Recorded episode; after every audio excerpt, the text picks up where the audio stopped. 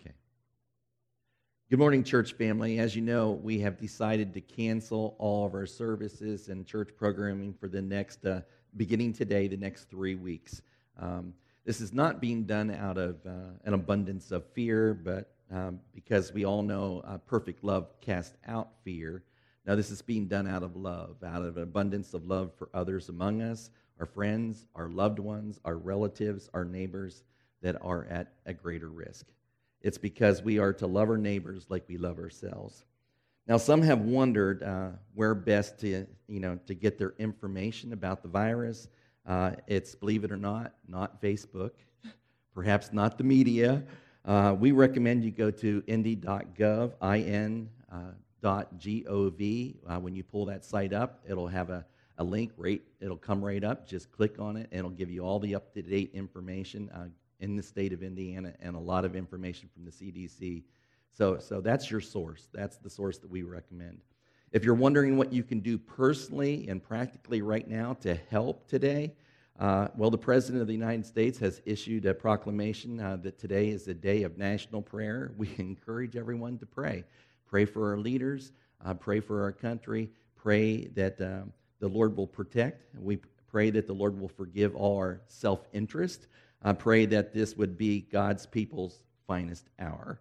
Second, remember those among us uh, who are shut in or shut off. Uh, many of those folks already suffer from uh, social isolation. It will become worse now, and then they will have concerns about their health as well. So, if you can, uh, sit down yourself or with your families and think of those in your family, in your church family, who are are among those that will be forgotten, okay, that are normally forgotten. And remember them with like handwritten notes, uh, make phone calls, let them know that they are not forgotten, let them know that they are loved, and uh, perhaps, you know, write them, uh, make it a project today with your family to remember those folks and let them know. Now, uh, today's uh, message uh, is going to be a little different while we're going to be, it'll appear live I have one person in the audience, Jonathan, who's doing our filming this morning, but I'm going to envision the Pickering sitting right over here, and the Claires here, and the Myers is here. And, uh, you know, about six, seven rows back, you got the Hicks and then the Barnes. So I know where you are, and uh, I'm trying to visualize that you are there. But uh, uh we're going to uh, continue with this series. I think there's a message for the time. Um, and so uh, I had this prepared. I altered it a little bit last night, um, but um, Good morning, church family, because uh, I, I know you're all out there watching and listening, and, uh, and uh, we are in the fourth week of a four week series of messages and activities as, as kind of a reminder. This whole series, the whole idea behind it was it would serve as a reminder of our purpose as God's people. And, and you know, uh, as God's family, okay? And that is the people who love God, love others, and are committed to making disciples by first teaching and equipping those of our church family that they may pass on the baton of faith from one generation to the next, as well as drawing others into the family. And our theme text for this series uh, has been Deuteronomy chapter 6, verses 4 through 9. And if you will just join me at home this morning, uh, we know that you know this already, right? So let's just say it all together, okay? Hear, O Israel, the Lord our God, the Lord is one. Love the Lord your God with all your heart and with all your soul and with all your strength. These commandments that I give you today are to be upon your hearts. Impress them on your children. Talk about them when you sit at home and when you walk along the road, when you lie down and when you get up. Tie them as symbols on your hands and bind them on your foreheads. Write them on the door frames of your houses and on your gates. Now, the title of this morning's message is Right Sharing Stories of the Lord's Faithfulness. Have you ever done this, church family? Uh, have you ever got that old picture album out, the old home movies, or the less old home video cassettes or DVDs or whatever it is you have that history on? Have you ever got those old pictures out and relived the events of old? Listen, parents, I would submit to you that some that, that, that those memories are some of the best moments. Times of sharing are some of the best moments for your children. And do you know why? You know why? Because because behind those pictures, there are adventure stories. There are adventure stories because th- these are opportunities, and by sharing them, these are opportunities to let history teach your children valuable lessons. Now, in the old days, before photography, what was, what, before it was what it was today, adventurers would write events of a day or a time period down in their journals, okay? That way, endeavors would be preserved for generations to come. For instance, we know the thoughts and minds of many of our nation's founders. Why? Because they wrote them down. But today, we are so blessed with electronic devices that can both take pictures and video as well as make phone calls, which I guess for history purposes kind of does the same thing as writing them down, okay? Uh, for they are preserved for those who follow behind us.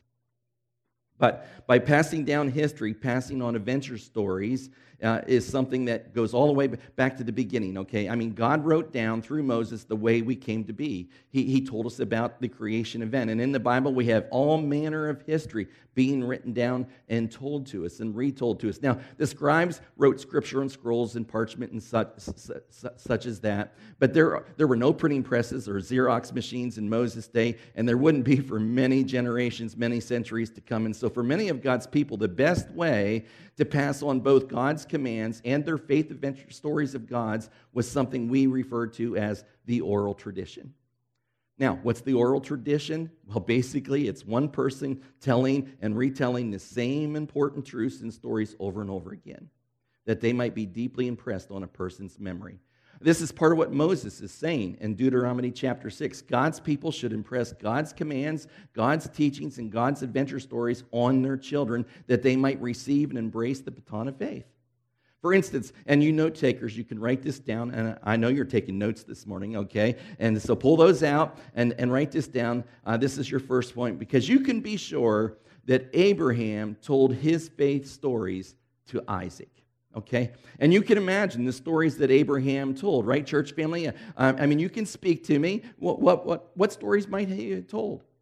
I mean, I mean, I mean, there are a lot of stories. That's right, a lot of stories he could have told. I mean, think of the 25 years it took God to forge Abraham into the man of faith that he became. I mean, he didn't become the father of a great faith overnight. No, it took 25 years of walking by faith, 25 years of faith road trips, and surely years later, when sitting outside their family tent, sitting by the evening campfire, once Isaac was old enough to understand, surely Abraham, Abraham delighted in telling the old tales. Like, well, Isaac, my son, it's like this. 25 years before you were born, I was living in the land of Ur, you know, by the Euphrates River and, and one day, the Lord Almighty called out to me, and He said, Abram, because that was my name back then. Uh, he didn't name me Abraham till later, and, but that's a different story. But He said, Abram, Abram, leave your country, your people, and your father's household, and go to the land that I will show you. And I can easily imagine a three year old child saying, Wow, Dad, why did God say that? And then Abraham perhaps said, Well, my son, that's not all the Lord said. For he also said, If you obey me, I will make you these great promises. I will make you into a great nation, and I will make your name great. And I can easily imagine a three year old saying, Wow, Dad, will God make my name great too? Me too? And Abraham would have said, Well, my son, if you obey God's commands and keep his covenant, then you can be sure that our God Almighty will make your name great too. Dad, yes, son? What's a covenant?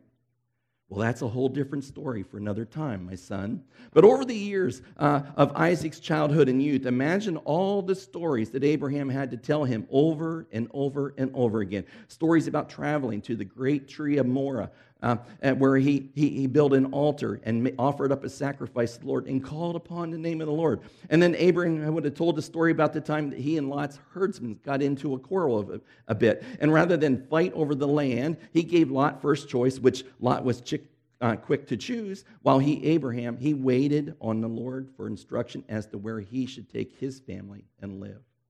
And Abraham would have explained how Lot's choice brought him great troubles. Uh, first, being attacked and captured and carried off by the four foreign kings. And then again, when the Lord destroyed his city of Sodom because of all of its wickedness. I mean, what a great story to tell Isaac a story about God's mighty power as well as God's mighty grace. Because first, there was the story of how God helped Abraham rescue Lot, which is 318 from these four kings when he was taken hostage. And then a second story of how the Lord uh, spared Lot and his family, uh, their lives, just because Abraham, he, Abraham, was God's friend. So let me ask you, church family. I mean, you, you ever meet someone who just seems to have a story to illustrate every occasion, you know, I mean, kind of to teach lessons. Well, Abraham, I'm sure, was one of those people.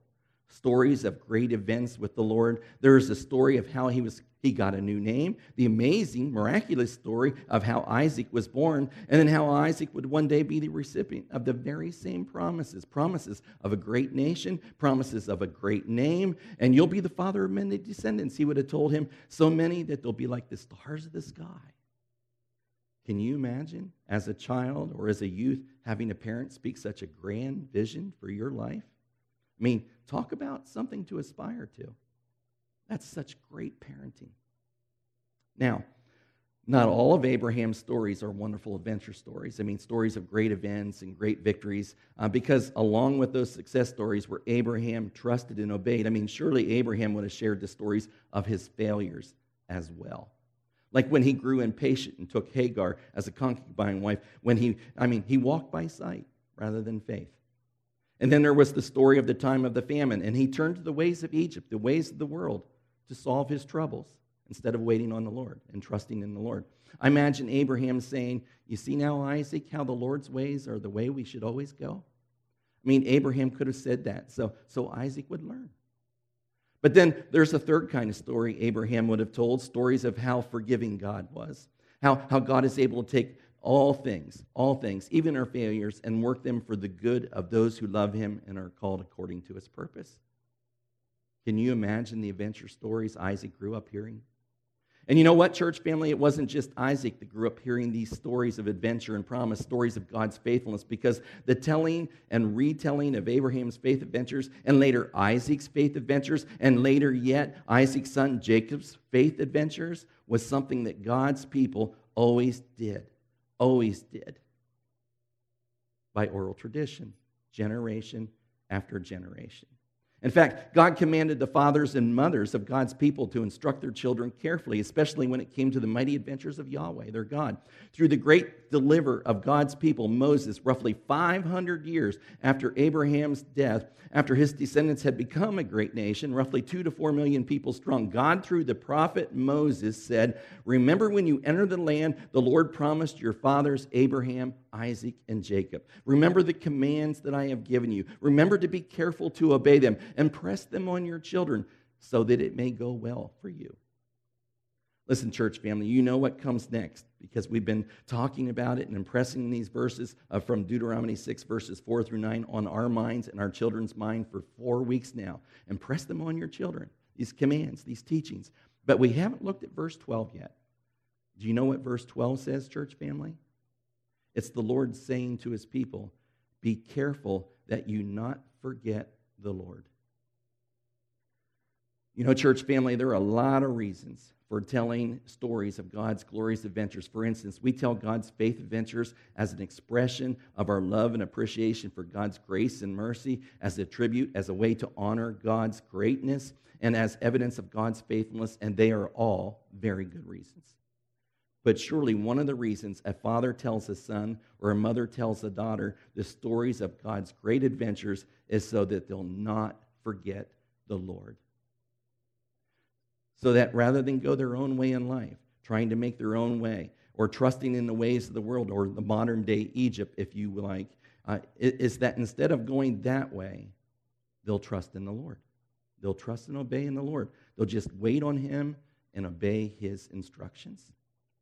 You see, friends, Abraham understood that at any given point, his children or his children's children, that at any given point, his people, God's people, were just one generation away from falling away from the Lord's way and the Lord's adventures. And so Abraham told Isaac, and Isaac told Jacob, and so on and so forth, generation after generation. Now, here's the take home for us. Are you listening, church family? I mean, listen carefully. Are you listening? You can speak to me, yes? Yes. All right. Isn't it interesting that we have just such an opportunity before us at this moment in time? Because the take home is just as surely as Abraham told his faith road trip stories to his son Isaac, we too, and you know, you and you can write this down, note takers, we too should tell our faith stories to our families. I mean, we should talk about them when we sit in our homes, like now, okay? When we walk by the way, when we lie down at night, and when we rise up in the morning. Now, I had planned on telling some story at this point in the message about how I look forward to telling my newest grandchildren about some of their grandparents' spiritual markers along life's way, maybe even some of their mamas, you know. But you don't need to hear another of the preacher's grandkids' stories this morning, I think. No. No, instead of me telling you one of my stories, let me issue you individually, but also as a church family, a challenge this morning. That while we all sit at home, today and the next few Sundays, instead of turning the computer on and playing my sermon, although I'd like you to do that too, what I'd like you to do is like shaman me right now and hear and listen to me on this one. Because the challenge is for you to take this opportunity to spend each week planning out your own service. And it doesn't have to look like our service at all here at the church. It should include a few crucial elements like prayer, reading God's word, communion, you know, get some juice and crackers, perhaps a short teaching on God's word. Then you do this, parents. You do this, grandparents. You tell your children your stories, your faith adventures. Tell them the story of how you came to Christ. And then tell them why you still walk in his ways. In other words, practice what we've been learning about the last four weeks and turn it into a glorious adventure that honors our Lord. Now, if you're not married or your kids are raised and out of the home and it's just you or the two of you, do it anyway. Because what you'll find is you're not alone, for the Lord is always with you. I, I, seriously, friends, I promise you, you do that today, in the next two weeks, because listen, your children and your family, they are keenly aware that there is something going on right now. Because people are frantic at the grocery stores, parents and youth are talking about it wherever they go, and they are sensing that the world around them is very unstable right now. But you can be the difference maker. You can be the example. You can show them that this is the rock on which we stand, our faith, while everyone around us is sinking sand. What an incredible opportunity we all have in this moment in time. You be the example. You take up this challenge and you do this, and I promise you, your family will remember it. Seriously, it will make an impression. I honestly believe many years from now, your kids will say to their kids, when asked, Do you remember when the coronavirus hit mom, dad? And your children will tell their children, Yes, my son. Yes, my daughter. I remember when the number 19 virus hit, and that's when we all gathered together in our home, and our parents taught us how we could be the church. And then we were. Listen, do that. Share your faith adventure stories with your children. Then, after you do, get online and share it with the church family, that it may glorify the Lord, that it may edify the church family you can do that by going on our church's Facebook pages and telling your story. If you don't do Facebook, call a friend uh, in the church or call us in the office and tell us all about it. We'd love to hear it. Because, bottom line, you are, are, are you listening, church family? Bottom line, we should share faith adventure stories, not just with our family, but with our church family as well. And that's our third and last point, note takers, so write it down. That is that we should all tell our faith adventure stories to our church family. Listen, friends, what a tremendous opportunity lies before us in this next few weeks. Let us live in confidence as He is always with us. Let us live in such a way that it becomes evident that we, are, that we have a deep love and devotion for our Lord Jesus Christ. Let us, let us, and let our children and grandchildren and nieces and nephews see us doing it. Teach them as we go about living life, the life of God's people. And all God's people said, Amen. Let's pray that it might be so. Father, we come this morning and uh, we live in a world that we know has been broken for a very long time. But the evidence is uh, never more evident than it is right now. And we have, we have uh, people panicking, and franticing in our grocery stores, and everybody's trying to seek the truth as what's going on and what they can anticipate. Lord, we pray that as God's people, that we might stand firm, that we might stand at peace, that we might stand in your love and your truth and be a light to a dark world. A lot of people What a great opportunity you've given us, Lord. We pray that we would be your people.